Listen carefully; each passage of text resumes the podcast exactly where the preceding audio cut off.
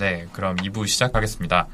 앞선 일 부에서는 남자친구와 이별한 후에 힘들어하시는 제이씨의 사연을 들어보고 이별 후에 우리가 겪는 심리 상태에 대해서 이야기를 좀 해봤고요. 자, 이 부에서는 제이씨가 감정을 억누르지 말고 지나가야 할지 상담을 받을지 여기에 대해서 좀 이야기를 해보기로 했었죠. 네, 뭐 그의 이야기 앞서서 저는 이 제이씨의 이야기 중에서 머리에 딱 남는 부분이 있어서 그걸 먼저 얘기를 해봐야 될 것 같아요. 애정결핍이라고 표현을 하신 건데요. 처음엔 가족과 떨어져서 지내면서 외로운 마음에 계속해서 남자친구 사귀고 남자친구한테 의지하면서도 또 의심도 하고 그랬다고 하셨잖아요. 이런 분들 종종 보거든요. 연애하다가 뭐 헤어질 수도 있는 거고 뭐 그러다 다시 연애할 수도 있긴 한데 혼자 있는 상황을 견디지 못하다 보니까 헤어지고 나서 얼마 안 돼서 다른 연애 시작하고 이거를 버스 갈아타듯이 한다고 해서 환승연애라고 하기도 하죠. 네, 네. 환승연애 그 말을 저도 들어봤는데요. 이게 사실 그렇게 좋은 뉘앙스는 아니잖아요.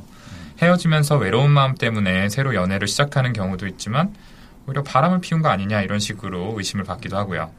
이제 사귀다가 헤어지고 나서 얼마 뒤부터 연애를 다시 해도 된다 이런 식으로 정해진 건 없지만 그냥 우리들이 일반적으로 생각하기에 얼마 동안은 혼자 지내는 게 보통이다 보니까 앞서 말한 애도 반응을 겪고 나서 다시 연애를 하는 게 대부분이다 보니까 이렇게 좀 안 좋게 보기도 하는 거죠. 음. 사실 그 빈자리를 바라보는 게 힘들어서 그 자리를 누군가로라도 채우려는 시도인데 이걸 비난하듯 이야기하는 거는 좀 옳지 않은 것 같아요. 그렇죠. 음.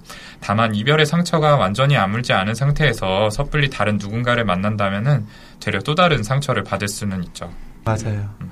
제이 씨도 이제 어떠셨는지 정확히 이야기하시진 음. 않으셨잖아요. 그래서 이별 후에 다시 연애를 하는 패턴이 이 정도였는지 아니면 공백기가 뭐 꽤 있었는지는 알 수는 없죠. 그런데 말씀해 주신 내용 중에서 남자친구를 의심했다는 이야기를 하셨잖아요. 핸드폰을 수시로 검사하고 대부분의 시간을 남자친구하고만 보냈었다. 이렇게 하셨는데 이런 경우를 또 들어본 것 같아요. 이런 의심이 사실 정말 피곤할 수가 있죠. 연인 관계라는 게 기본적으로 믿음이 바탕이 되어야 하는 건데 흔히 말하는 애정결핍, 정신분석에서는 분리불안이라는 말이 있어요. 아마도 제이 씨는 어느 정도 이 분리불안이라는 게 있는 게 아닌가 하는 생각이 듭니다. 네, 저도 사연 중에 그 부분이 되게 걸렸어요. 제이 씨가 이렇게 주말에만 부모님과 지냈다는데 어머니가 회사에 가지 말고 같이 있을까? 하고 물어봤을 때 어린 나이에도 회사 가시라고 대답했다는 부분 있잖아요. 음, 음. 저도 애들 키우는 입장에서 보면 그 말했을 때 제이씨 나이가 몇 살이었는지 좀 궁금한데 진짜 일반적인 대답은 아니잖아요. 네. 그렇죠. 왜 저렇게 대답했었을까요? 뭐 제이씨 부모님께서는 그때 뭐 제이씨를 굉장히 기특하게 생각하시고 칭찬을 하셨을 것 같아요. 아마 그런 걸 기대하고 그러셨을까요? 어, 그렇죠. 뭐 저, 지금 저희가 보기엔 좀 일반적이지 않은 뭐 이상해 보이기도 하는 대답을 한 건데 저 당시 부모님 상황에서는 이렇게 애한테 미안한 감정이 있을 수밖에 없는데 그런 말 들었으면은 되게 기특하고 고맙기도 하고 막 죄책감이 사라지는 그런 느낌도 들었을 것 같아요. 네. 맞아요. 근데 그렇게 대답했었다는 말 하나만 듣고 저희가 이렇게 판단을 하면 안 될 것 같긴 합니다. 실제로 어떻게 행동을 했는지를 봐야 더 정확하게 알 수 있는 거니까요. 남자친구를 쉬지 않고 사귀었던 점이나 남자친구와 떨어져 있기 힘들어하고 모든 시간을 남자친구를 위해 쓴다든지 하는 것을 봐도 이제 분리되는 상황이나 이별에 대해서 견디기 힘들어하시는 게 맞을 것 같습니다. 음, 저도 그렇게 생각해요. 어린 나이에 엄마, 엄마한테 그냥 회사 가라 이렇게 얘기했던 게 실제 마음하고는 정반대로 얘기를 했던 게 아닐까 생각이 듭니다.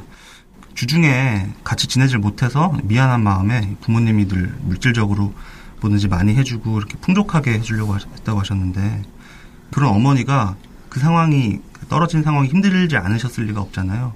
그런 상황에서 알게 모르게 그 어머니의 어떤 부정적인 감정, 미안한 마음, 헤어지기 싫은 마음이 드러났을 거고 그거를 이 어린 제이 씨가 느끼고는 엄마를 힘들게 하면 안 되겠다 생각을 해서 사실은 자기도 헤어지기 너무 싫은데 괜찮다고 얘기한 걸 수도 있어요. 맞아요. 어떻게 보면 철이 너무 일찍 든 거라고 음. 이렇게 볼 수도 있긴 하지만 애착 형성의 측면에서는 건강하고 바람직한 모습이라고 하긴 좀 어렵습니다. 네, 그렇죠. 이 매주 시작할 때마다 어머니와 헤어지는 경험을 한 건데 이게 어린애들한테는 저희가 상상하는 것 이상으로 좀 힘든 일일 수가 있거든요. 이전에도 한번 얘기를 했던 것 같은데 아이들은 이런 정서적으로 힘든 상황에 내가 뭘 잘못해서 이런 상황이 벌어지게 됐나? 라는 생각을 쉽게 해요. 이제 추측이기는 하지만 그래서 엄마를 더 힘들게 했다간 아예 안 돌아오실 수도 있겠다라는 생각 때문에 부모님께서 듣고 좋아하실 만한 말을 한 걸 수도 있겠다 이런 생각도 드네요. 그러니까 말은 그렇게 하지만 아이였던 제이씨의 마음은 실제로 굉장히 힘들었던 거죠. 네. 그래서 이제 남자친구랑 헤어지는 이런 상황에서는 과거의 그 어머니와의 이별에서 해소되지 못한 감정까지 같이 살아나면서 더욱 더 힘들어진 게 아닌가 이런 생각도 좀 듭니다. 네. 지금 말씀하신 가능성들에 저도 동의를 하고요. 또 하나 말하고 싶은 게 애들은 부모님이 좋아하는 거에 되게 민감하게 반응하거든요. 음. 저희 애 같은 경우는 언젠가부터 이제 놀다가 넘어지면은 울지 않고 이렇게 큰 소리로 나는 괜찮아 이러더라고요. 처음에 그 말 듣고 너무 귀여워서 크게 반응해 줬더니 그 뒤로 더 많이 그래요. 제가 봐도 이렇게 아파 보일 정도로 넘어졌을 때도요. 그래서 그냥 아 아프면 아프다고 안아달라 그래 그래도 괜찮아 이렇게 얘기를 하고 있거든요. 음. 요즘엔 제이 씨 같은 경우에는 계속 날 버리고 가는 이렇게 잘 못 보는 부모님께 칭찬받고 싶어서 이렇게 힘든 마음을 숨긴 어린아이 나름의 이렇게 생존 전략이 아니었나 싶기도 해요. 저도 그렇게 생각해요. 그러다 보니까 전 남자친구하고도 어떻게 보면 집착에 가까운 의심을 할 때도 있고 떨어지기 더 힘들어하시는 것 같다고 생각이 들면서도 또 한편으로는 헤어지는 그 상황에서 뭔가 좀 안 좋게 하거나 막 매달리거나 그러지는 또 못하셨을 것 같기도 하다는 생각이 들었거든요. 그래서 뭐 앞서 이야기한 퀴블러-로스의 애도 반응이 보통은 사별 이후에 일어난 반응인데 지금 제이씨가 애도 반응을 보이고 있는 이유가 바로 분리불안에 있다고 생각을 해요. 이걸 좀 이해를 해야지 제이씨가 어떻게 해야 될지 좀 더 깊은 이야기가 가능할 것 같네요. 음, 네네. 좋습니다. 이렇게 제이씨의 사연을 듣고 이제 어떤 일종의 애도 반응이 일어나고 있는 상태다. 그리고 이별 이후 두 달이 넘게 우울한 상태로 머물러 있는 건 어린 시절 경험에서 시작된 분리불안 때문이 아닐까 하는 이야기를 나눠봤는데요. 그러면 이제 제이씨는 좀 어떻게 해야 할지 거기에 대해서 좀 어떤 조언을 드릴 수 있을까 이걸 얘기를 해봐야 될 것 같네요. 네, 우선 메일에서 이 제이씨가 정신 건강에 나쁜 영향을 덜 받는 현명한 이별 그리고 이별의 자세에 대해서 물어보셨는데 아, 사실 글쎄요 명쾌하게 이렇게 하시면 됩니다 라고 할 만한 정답이 있는 문제가 아닐 것 같고요. 뭐 이별 전문가 여기 오쌤도 마찬가지일 것 같고 근데 이제 조금 마음에 걸리는 게 사연 그래서 중요한 시험을 앞두고 고작 이 이별 때문에 이렇게 힘들어하는 게 내가 못나서 그런가 애정결핍인가 그렇게 자책하시는 마음이 좀 많이 느껴져요. 전반적으로 혹시 맞아요. 정말로 조금 그러신 상황이라면 그 마음을 조금 내려두실 수 있으면 좋겠어요. 실제로 정말 어, 엄청나게 힘들 만한 시기잖아요. 이십 대 사 년 동안 같이 연애를 하면서 진심으로 사랑을 했던 분하고 원하지 않게 헤어지게 되면 정말 엄청나게 누구라도 힘들 수밖에 없을 것 같아요. 맞아요. 앞으로도 아마 살면서 그렇게 많이 겪게 되지 않을 어떤 큰 상실 경험이실 거거든요. 그래서 지금 이렇게 본인이 힘든 게 이게 내가 나약해서라거나 아니면 정말 한심하다 이렇게 생각할 게 아니고 내가 정말 살면서 인생에 몇 번 없을 힘든 시간을 겪고 있구나. 아 근데 하필 재수없게 그 중요한 시험이 코앞이네. 그렇게 좀 여기시고 주위에 그런 하소연도 많이 하시고 하면 좋겠어요. 네. 음. 방에서 혼자 울고 계신 것 같아서 좀 걱정인데 음. 그래서 소중했던 사람을 이렇게 과거로 정리하는 일하고 앞으로의 진로를 성취하는 일이 각각이 정말 중요하고 어려운 문제들인데 이걸 이렇게 동시에 겪게 되신 상황이 어떤 본인의 잘못이나 책임은 아니잖아요. 네, 네, 맞아요. 저도 손정현 선생님 말에 동의하는데 저희가 이전 방송에서 귀인 이론이라는 거에 대해서 이야기를 한 적이 있었죠. 그래서 어떠한 상황에 대해서 내부 귀인을 할 때 즉 내 탓이다라고 생각하는 경향이 클수록 좀 우울증이 생기기가 쉽다 이런 이야기를 드린 적이 있는데요. 이런 이별과 같은 상실 상황에서는 더더욱 좀 그렇습니다. 근데 이 사랑을 혼자 할 수가 없듯이 이별도 혼자 할 수는 없는 거잖아요. 그러니까 음. 이거를 내 탓이다라고 여기지 말고 내가 부족하게 돼서 헤어지게 됐다라는 식의 과도한 자책은 좀 하지 않으셨으면 합니다. 음. 그리고 저는 또 너무 서두르지 말라라는 말씀을 드리고 싶어요. 물론 시험 때문에 마음이 조급하실 거라는 생각은 들지만 이 생각이란 게 떨쳐낼수록 머리에 맴도는 특성이 있잖아요. 맞아요. 네. 그래서 남자친구와 관련된 생각이 떠오를 때 지금 내가 이럴 때야 공부해야지 라고 스스로를 막 다그치기보다는 그냥 그거를 지켜보는 거죠. 아, 내가 이런 생각이 떠오르는구나. 그리고 그 생각 때문에 또 이런 감정이 드는구나. 그래서 이 생각과 감정에 휩쓸리거나 반대로 억지로 너무 억누르는 대신에 어떤 관찰자의 입장에서 그것들을 바라보게 되면은 그것들이 어느 순간에는 서서히 좀 잦아들게 됩니다. 이제 그렇게 되면은 심호흡 한번 하고 나서 다시 현실의 일로 돌아오게 되는 거죠. 그런데 이 자꾸만 생각의 가지가 뻗어나가서 거기에서 벗어나기가 어렵다고 하면은 이제 잠시나마 다른 일로 주의를 또 돌려보는 것도 방법이 될 수가 있겠습니다.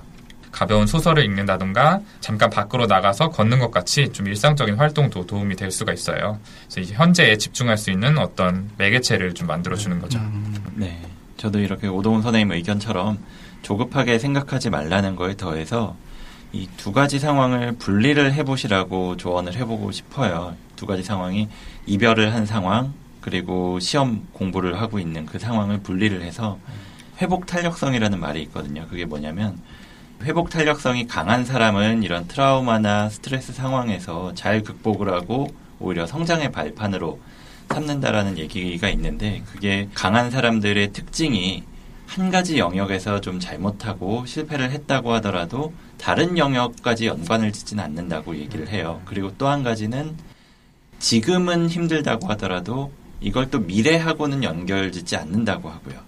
그래서 이별을 한 게 사랑에 실패했다고 이야기를 할 수도 있긴 있지만 이별은 이별이고 내가 공부하고 있는 건 또 다른 상황이거든요.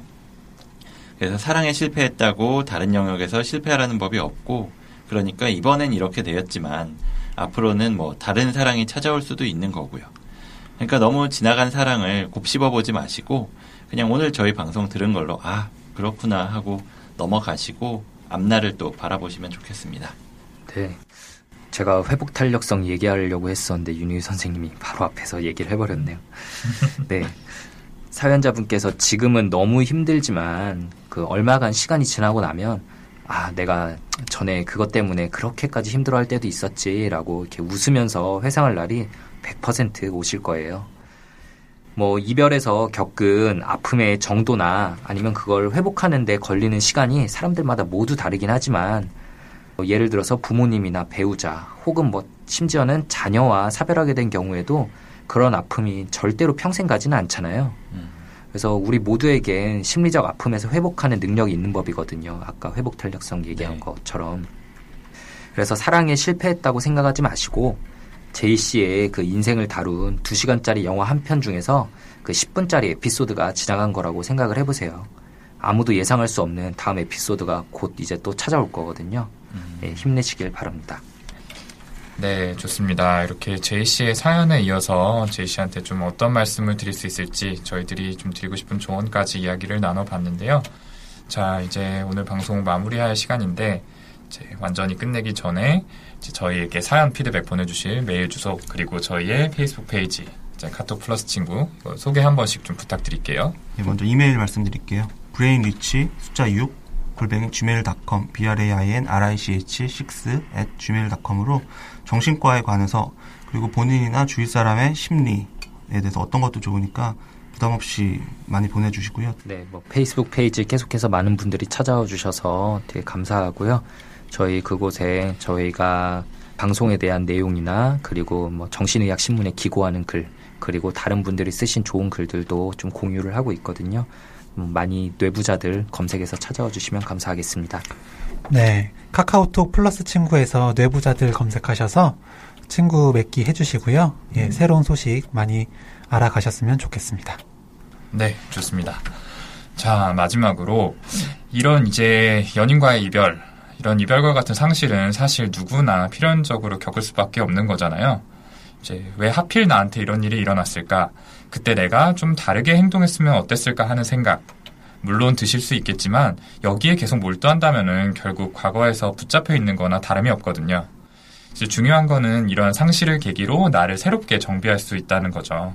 그래서 사연자분께서도 이별 후에 여전히 나는 나를 사랑하는지 내 삶을 존중하는지를 되돌아본다면 새로운 사랑보다 더 소중한 새로운 나를 맞이할 수 있을 거라는 생각이 듭니다.